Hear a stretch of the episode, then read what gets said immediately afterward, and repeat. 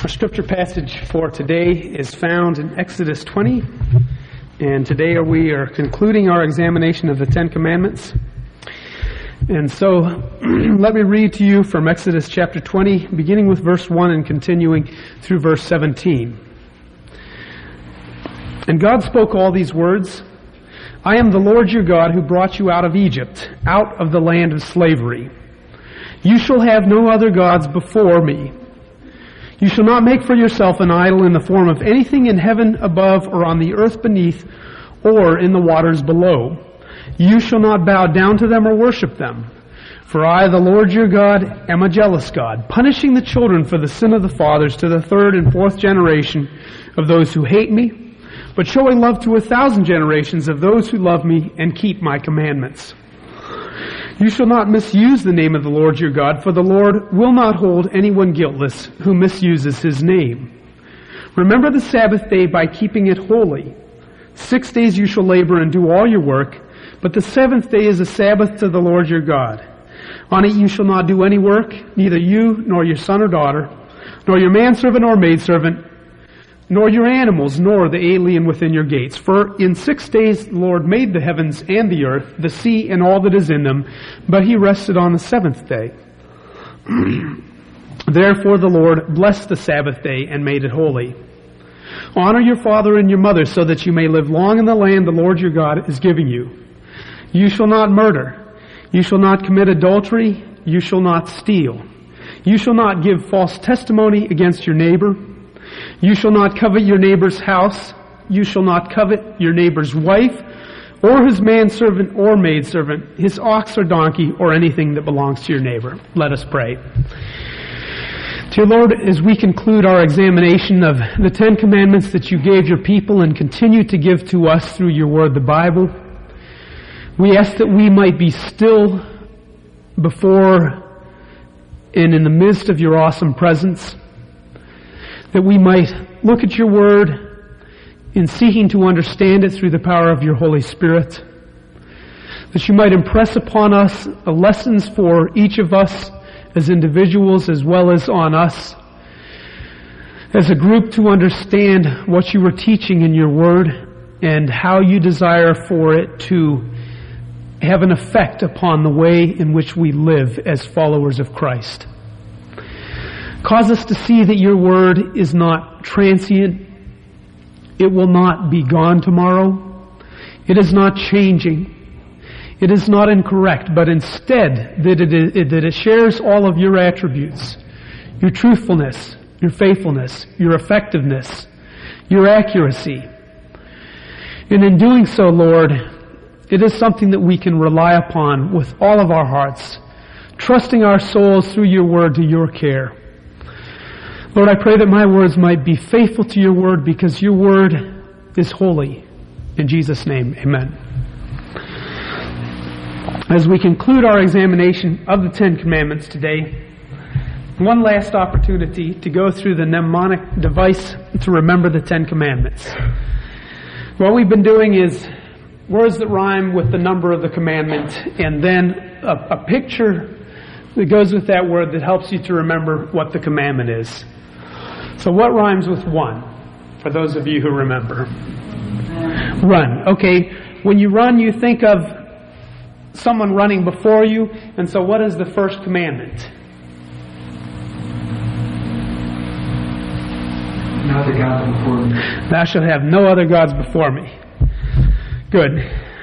okay, two. What rhymes with two? Many things do, but in, in keeping with this system, shall we call, not boo. zoo. And what's in the zoo? Animals, beasties. Right. And so when we think of two zoo and all the animals in the zoo, then we are reminded that the second commandment is what? That's right. You shall not make for yourself an idol in the form of anything in heaven above or on the earth beneath or in the waters below. This is, you shall have no other gods before me. Good. Three. What rhymes with three? Tree. And you think of that tree falling and hitting your foot, and therefore when you think of three, tree, you remember the third commandment is You shall not take the name of the Lord your God in vain. Good. Four. Door. Good. And you think of a church door, and therefore this reminds you that the fourth commandment is. Right. Good. the fourth is remember the Sabbath day by keeping it holy, and then it continues beyond there. Five. What rhymes with five? Hive. And you think of your parents because they told you not to go near the hive. And therefore the fifth commandment is no, it's not jive. That's what happens when you fail to keep this commandment near the hive. right. Honor your father and your mother so that you may live long in the land the Lord your God is giving to you. Six. Right. Therefore, when you think of sticks, you think of what is the sixth commandment? Thou shalt, you shall not murder. Good. Seven rhymes. Heaven. Okay. Sorry, I didn't hear it. And heaven, when you think of heaven, you realize that God sees everything. This one doesn't. I'm not all that fond of this one. If you think of a better one on this one, let me know of it. But seven heaven is what is the commandment with regard to seven? Right. You shall not commit adultery. Eight. What rhymes with eight? Gate. And you picture yourself or someone else going inside someone's gate, and therefore eight is thou shalt not steal. Good. Nine. What rhymes with nine? This is easy one. Lying. Right. Thou shalt not bear false testimony. And ten, the last one. Den. And what is in that den you picture? You don't have to picture a 144 inch large screen television. You can picture anything you want. But the message of the 10th commandment is what? Thou shalt not covet. And then it goes on in the commandment to list all of the things, including everything that we are not to covet. Excellent. In thinking about these commandments, I was thinking about the events of this past week. And many events have been happening, happening in our world today, which make it clear to us that our world seems to be unraveling. In the midst of all the things that are occurring, I wish, and I'm sure you do too, that it made sense. That it was clear what was going on. And that instead of unraveling, things were being put together. But as we look at the world around us, we have threats from within and threats from without. We have threats of death.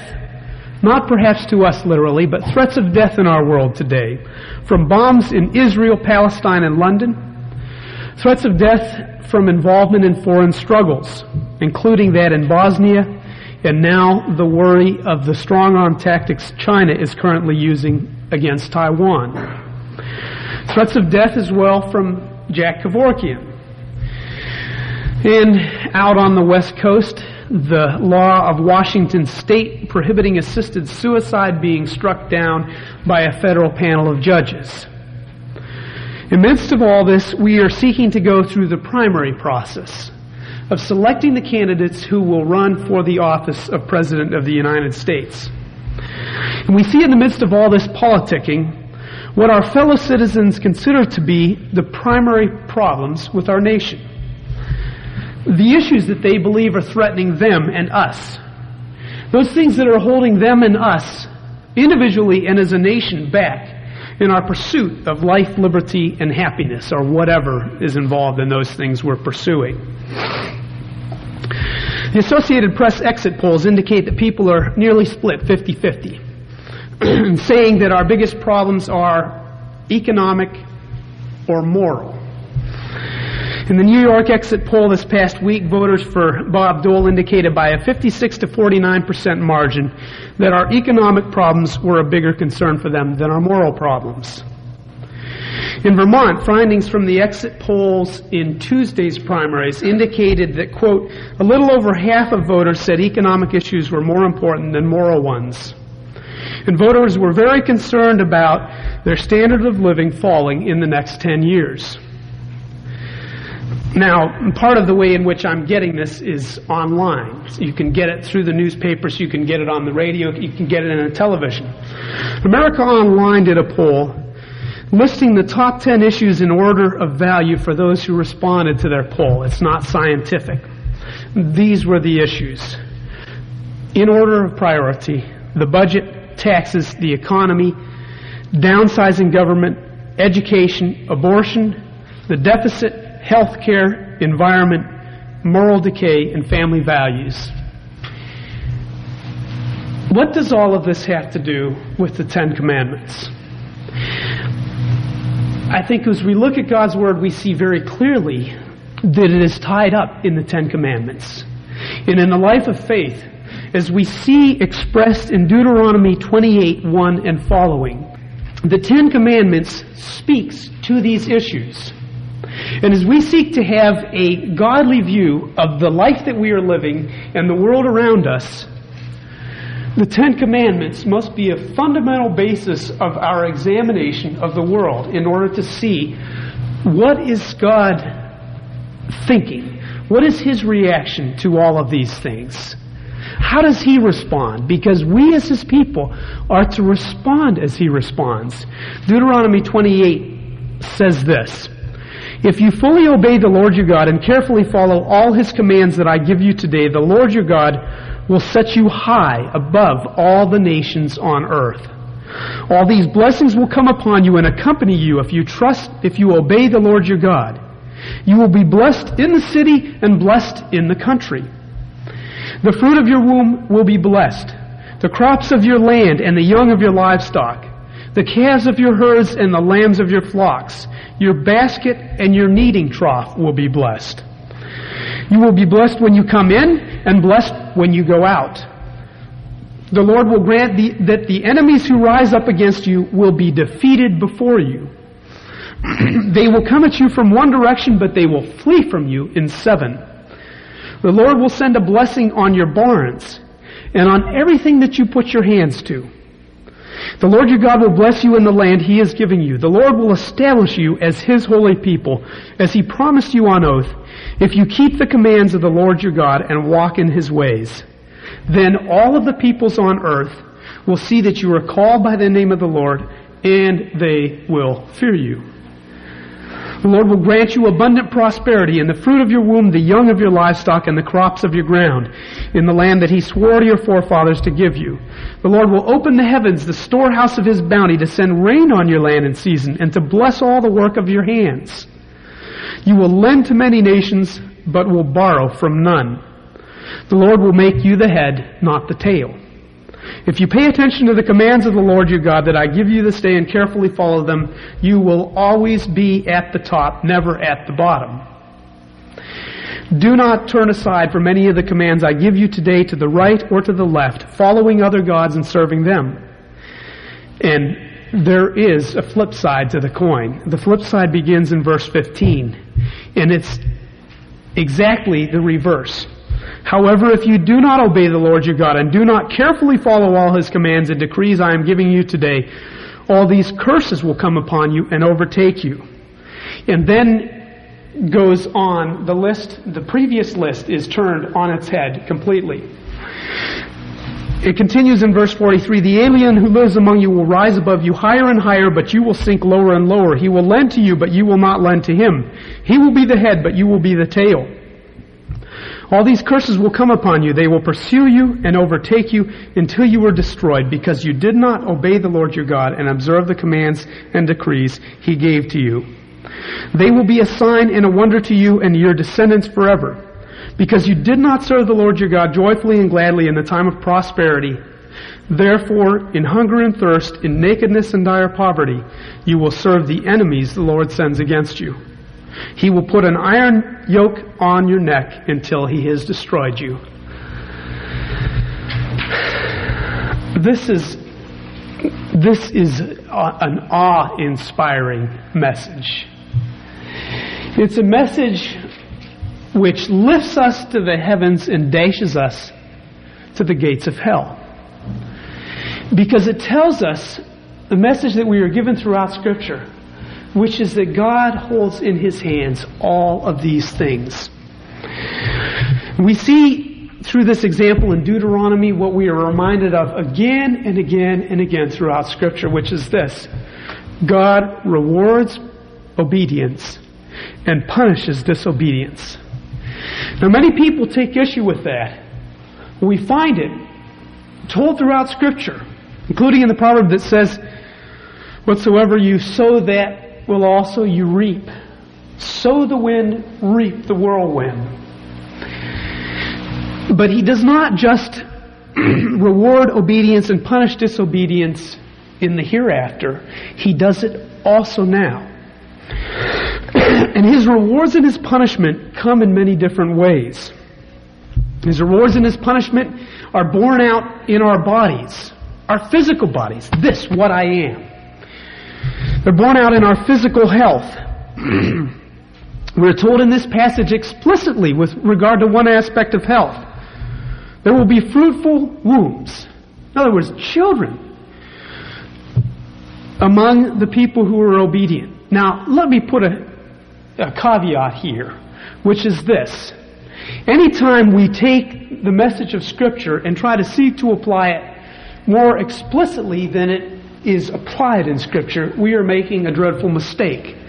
And so there is nothing explicitly that tells us in these passages if you or I are disobedient, or if we have this result, it means we have committed this sin.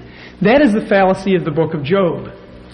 Because you are having difficulty in any area that Scripture speaks of as a punishment, a possible punishment, does not mean that God is cursing you.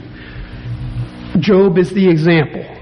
God allowed Satan to bring curses, difficulties into his life because Job was a faithful man of God. So when I talk about these things, don't, don't, don't flip it and feel that I'm saying if, if I have this difficulty in my life that's mentioned in Scripture here, it's because I have been disobedient. That is not the message of Scripture. It's always an issue that you and I must address as individuals, but it is not what I'm talking about now. So we read in this passage that there will be children among those who are obedient to the Lord. We know in Scripture that, that health will come as a result of obedience. On the other side, we read in Romans chapter 1 verses 24, 26, and 27. We read some explicit things regarding health on the curse side of the equation. 24 says this, Therefore God gave them over in the sinful desires of their heart to sexual impurity for the degrading of their bodies with one another.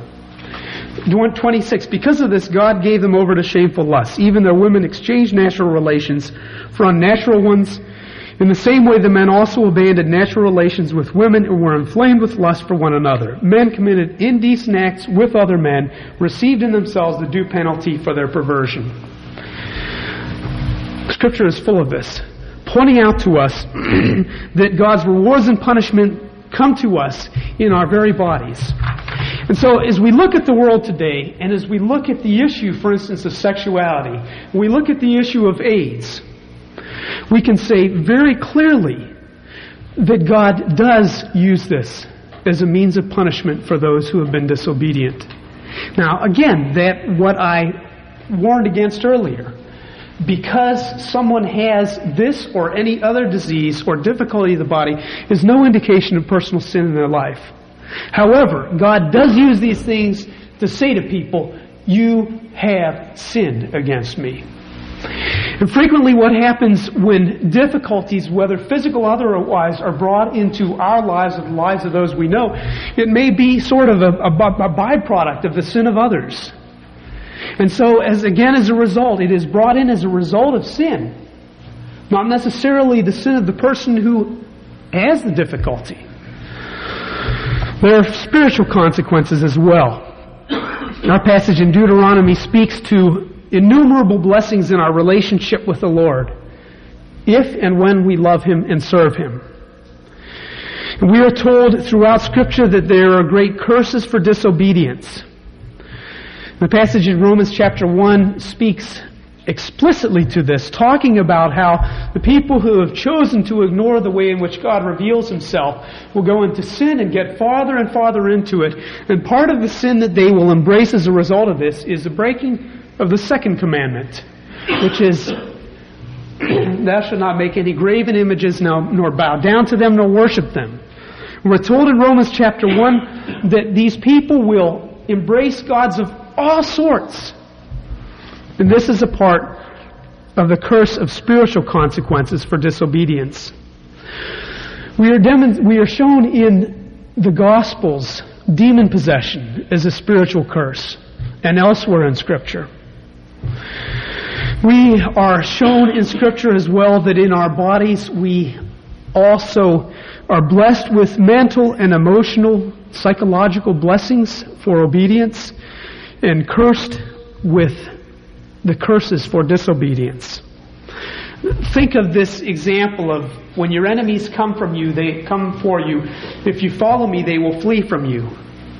All of your enemies, all of the people in the world will fear you. And what is that if not a mental and emotional blessing? What's it feel like to stand and know that you don't need to be afraid of anybody else, but they are afraid of you? That's the whole King of the Hill routine, isn't it? When you get up on that hill and you say, I can stand here because there isn't anyone who can knock me off. Then you say, well, now, now we're doing, getting someplace. It, it does something for you, doesn't it? We're told in Scripture as well that disobedience brings with it fear. That's a, a, a terrible curse. And so many other examples in Scripture. We're told in Scripture that our material possessions are either blessed or cursed as a result of our obedience to God's laws or disobedience to God's laws. What does it say in our passage in Deuteronomy? It says, God will make you the head and not the tail if you obey. God will bless all the works of your hands. It says that several times, doesn't it? God will bless all the work of your hands. That means whatever I go into, He's going to work on and bless. Whatever the nation goes into, He will work on and bless as they honor him. A magnificent thought. Think of how often we are concerned that the ventures that we enter into will fail. This, again, this does not mean in specific circumstances, individualized situations, that there won't be failure. This is an overall umbrella of God's blessing the work of the hands of the nation that trusts in Him. And on the other hand, he will make you the tail and not the head if you disobey. Even to the point of others owning the nation that disobeys, lock, stock, and barrel, and everything that they do failing, to the point where foreigners own them. Now, this is where, as we look at Scripture, and as we look at the Ten Commandments, and as we put all these things in perspective, we start to have a conceptual framework for understanding what is going on in our world today.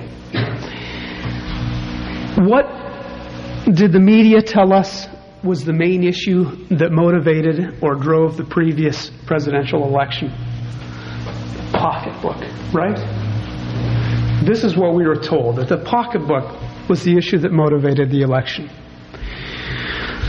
As we look at this passage in Deuteronomy, and as we look at how it ties into the Ten Commandments, we see all these things are secondary. Do we want our pocketbooks blessed? Do we want to be a powerful nation? Do we want the work of our hands to succeed? Do we want the people of the world to fear us? Do we want to have a fruitful nation in every way with children and with crops, with cattle, with businesses going forward? Yes. Isn't that part of all the issues that people said had driven them in selecting whom they selected in the primary? The budget, money. Taxes, what you pay to the government. The economy, downsizing government. Education, abortion, deficit, healthcare, environment, moral decay, and family values. All of these are tied up in one bundle together. And the thing that we cannot get away from in the midst of this bundle is that God says, all strings come back to me. I hold every string. And if you think that you are going to take care of an issue at a time or a lump of issues, we are going to take care of the children in our nation by handling education and by handling welfare and putting all of these things together in such a way that the children in our nation are provided for and protected. Great idea. But if we do it in such a way that our premises are based upon dishonor for the Lord and disrespect for Him and His laws, we cannot succeed. We cannot succeed. if we're concerned with pocketbook issues, does this have anything to do with our regard for the Lord? Yes, again, it's a string that He holds in His hand. He tells us clearly in Deuteronomy that the nation that trusts in Him and honors His commands will succeed economically. Businesses will succeed. People will succeed. The work that they set out to do with their hands will succeed as they honor Him and trust in Him. What if they don't? The opposite will happen. I think in the last several months we have seen something that has, has struck me with power. We can say to ourselves the same thing regarding the economy, regarding businesses and all these sorts of other things that we say with regard, for instance, to children. We can say, well, I would like, I would like to address this issue. And I think if we make these little tweaks and adjustments in the, the ratio of government involvement versus private sector involvement, if we uh, lower the capital gains taxes or raise them or do this or that or the other, then we're going to have a beneficial effect on this, that, or the other. What happens if the God who controls the heavens sends disaster upon our land? Where does our money go to? This past winter, how many national disaster areas have been declared? It seemed in the last several months that ticked them off. This state, that state, that state, that state. It's just going like uh, my meter goes during the summer when I have the air conditioner going. zoom, zoom, zoom, zoom. You don't want to watch it too long or you get dizzy. That's evidence to us of the fact that we can work our hardest and run like a rat in a cage on one of those little, what do you call them? Tread, treadmills, yeah. Just run on a treadmill. But you're not getting anywhere. Where do the Ten Commandments fit in with this? The Ten Commandments fit in with this because they express to us, as we are followers of Jesus Christ, what pleases Him and what displeases Him. If you want to have a concept and an understanding of how the world works and how the world should work, and if things go wrong, why they have gone wrong, how to examine the daily news, how to examine the issue of Jack Kevorkian's acquittal by the jury, how to examine the fact that a, that a pastor was the jury foreman and he got up there and said, we as a people have had an opportunity over the last several years to look at this issue of assisted suicide. I'm, I'm paraphrasing, of course. And we find it to be good. Therefore, is there any sense in these things? What we have to come back to is the Ten Commandments. What does God say about this issue? When you look at the Ten Commandments, it's like looking at the index to a book. The issue is human life. Therefore, the commandment is six Thou shalt not commit murder. Oftentimes we won't find the answer or the way to look at and to understand the issues of our day specifically just addressed in the commandment itself. But as we look at God's Word to find out how He explains these issues, how He tells us the value of human life, how He tells us in what situations killing is justified and what situations it isn't, then we can find out what to think about this horrific thing which is assisted suicide. I was talking recently with a pastor's wife of a, minister who was who retired a number of years ago, about 10 years ago. And she said that as her husband taught the communicants class, and he has been a Lutheran pastor, that he never ever had thought to address for instance, homosexuality or abortion in addressing the Ten Commandments when they went through these things. Because he never thought that they would be issues. This is where it is crucial for us to devote ourselves to the Ten Commandments is a table of contents to understand our culture and to understand what God wants of us as His children. Because as we look at the Ten Commandments, we find God speaking out about these things, making it clear what His view is, so that His people can have no misunderstandings. If we are devoted to God's Word as authoritative, if we are devoted to Him to learn what He says, to follow what He requires of His people, then we will rarely be mistaken. So I would encourage you remember the Ten Commandments, use them as a framework to examine the world. So, now, there will be frequent times when we will be placed in the position that Lot was placed in. And as a result of that, and as a result of the times like during this past week when I look at the world around me and am so greatly troubled, I read to you from 2 Peter chapter 2. For if God did not spare angels when they sinned, but sent them to hell, putting them into gloomy dungeons to be held for judgment, if he did not spare the ancient world when he brought the flood on its ungodly people, but protected Noah, a preacher of righteousness, and seven others, if he condemned the cities of Sodom and Gomorrah by burning them to ashes and made them an example of what is going to happen to the ungodly, and if he rescued Lot, a righteous man, who was distressed by the filthy lives of lawless men, in parentheses it says, For that righteous man living among them day after day was tormented in his righteous soul by the lawless deeds he saw and heard. If this is so, then the Lord knows how to rescue godly men from trials and to hold the unrighteous for the day of judgment while continuing their punishment. When you look at the Ten Commandments and find them being disregarded, torn down, and hated on all sides, then remember that God has put us in this world as messengers of light to proclaim the news of salvation through Jesus Christ.